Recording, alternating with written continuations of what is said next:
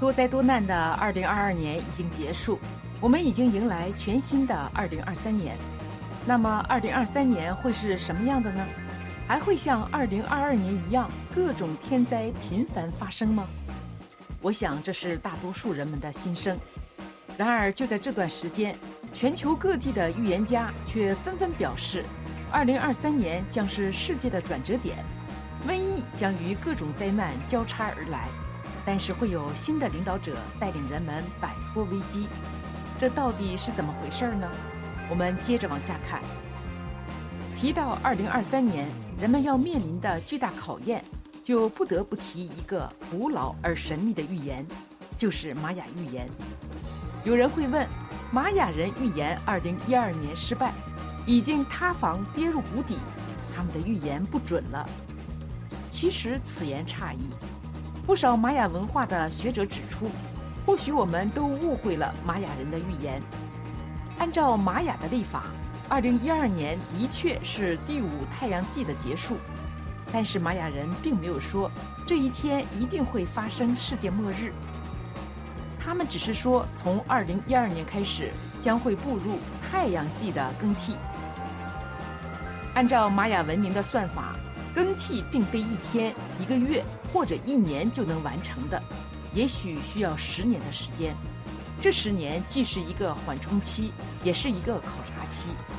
在这十年期间，人类会经历种种考验，看是否具备应对太阳系更迭的能力。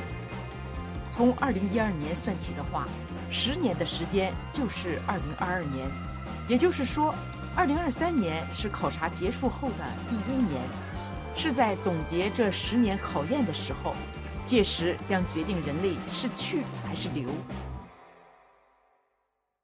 有人说，二零二二年的瘟疫或许就是考察之一，因为这在古代社会属于上天降下来的惩罚。圣经启示录里面说到，末日的时候会降临四位骑士。这其中一位骑着白马的骑士就是瘟疫的化身。很显然，不管什么时候，瘟疫对于人类都是可怕的存在。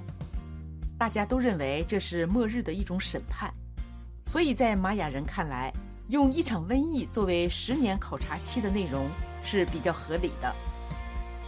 因为西方的摆烂，全世界的瘟疫没有办法进入尾声，由此可见，他们未能通过考验。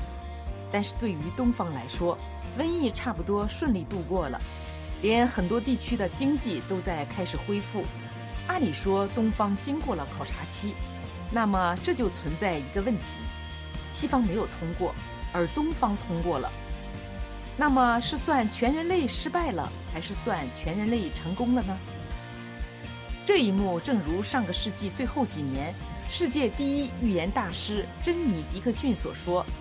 在二十一世纪最初的二十年，人类会迎来一场大流行灾难，这场灾难将是全球的。在这场灾难中，东方才是人类的希望，而西方则代表了事物的终结。这是珍妮·迪克逊在一九九七年去世前留下的预言。没想到二十三年后，世界和他说的如出一辙，西方拉着世界一起坠向深渊。东方竭尽全能帮助人们走出困境，一个在制造绝望，另一个则在让人们看到希望。因此，很多预言家才会同时说，东方将会出现新的圣贤领导者。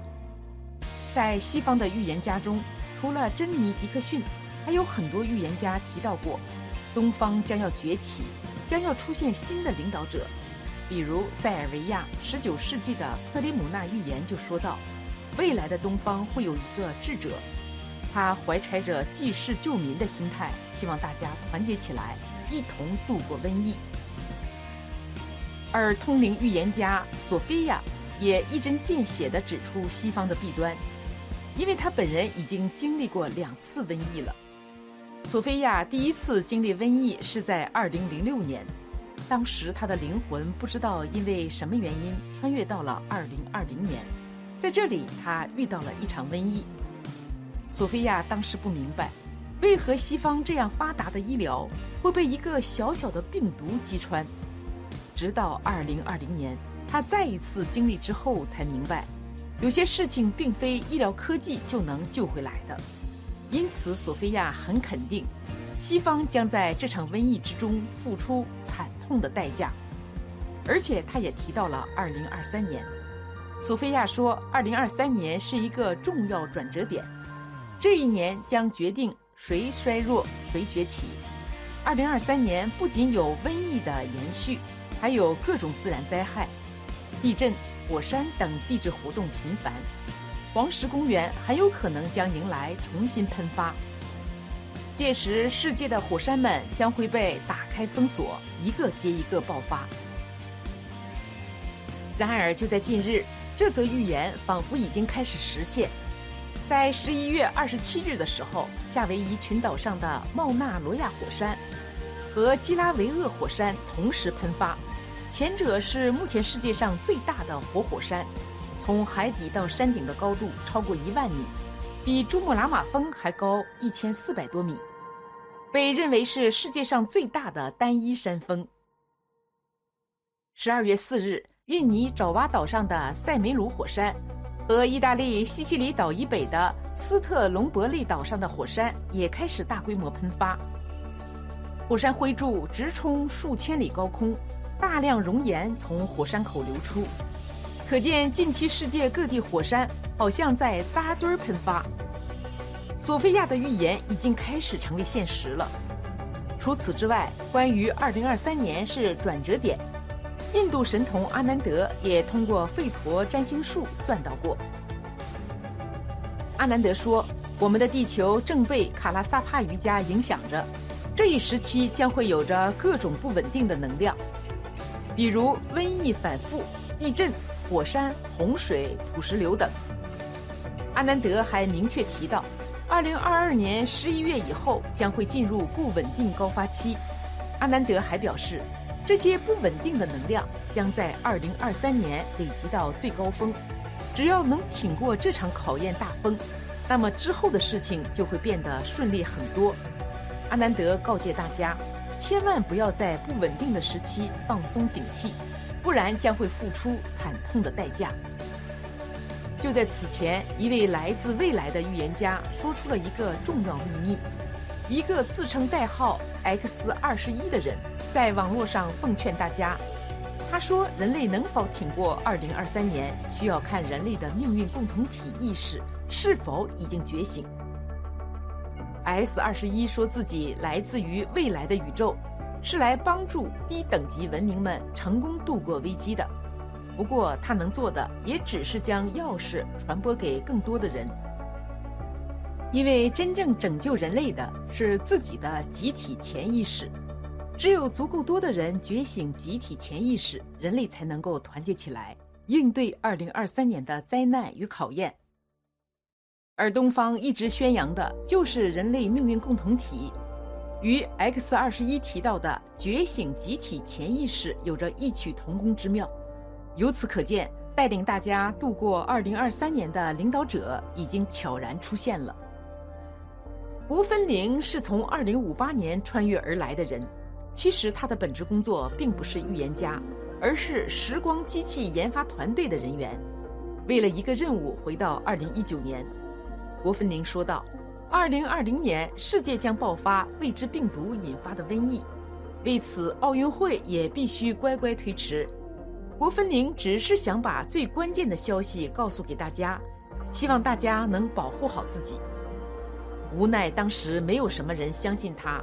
当然，现在已经二零二三年了，郭芬玲所说的很多预言都在二零二一年得到应验，他本人也在二零二一年回到了之前的那个时空。佛陀早就告诉过人们，世界之所以出现种种的灾难，都是因为众生所造的业才引发的。业障要怎么消？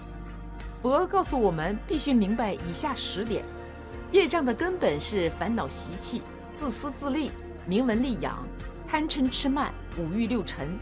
行为跟这些相应，麻烦就来了。这就是常常讲的造业。有支配与控制的念头，这就是造业。别人造业，我们也不必说，说了与人结冤仇，他也不会接受。要紧的是自己绝对不可造恶业。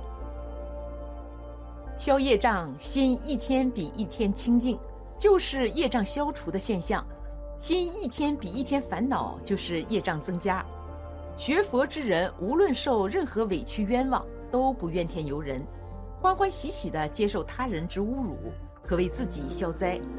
对怨恨我们的人，永远的爱护、关怀与帮助，怨结自然化解。无条件的帮助别人，既不求名也不求利，就不会有障碍。念佛听经，将功德回向给冤亲债主，希望他们明了，我们成就了就是报恩还债，这样就可以减少冤亲债主的障碍。你一天到晚讲废话是业障，天天念佛是天天消除业障。你不打妄想了，也不说废话了，你的业障就消除了。不管是过去、现在和未来，预言家们都异口同声：东方会出现新的圣人。我们不能因为有这个预言就开始肆无忌惮，因为圣人只会拯救心地善良的人，而那些无恶不作、贪图名利的自私的人，自会自取灭亡。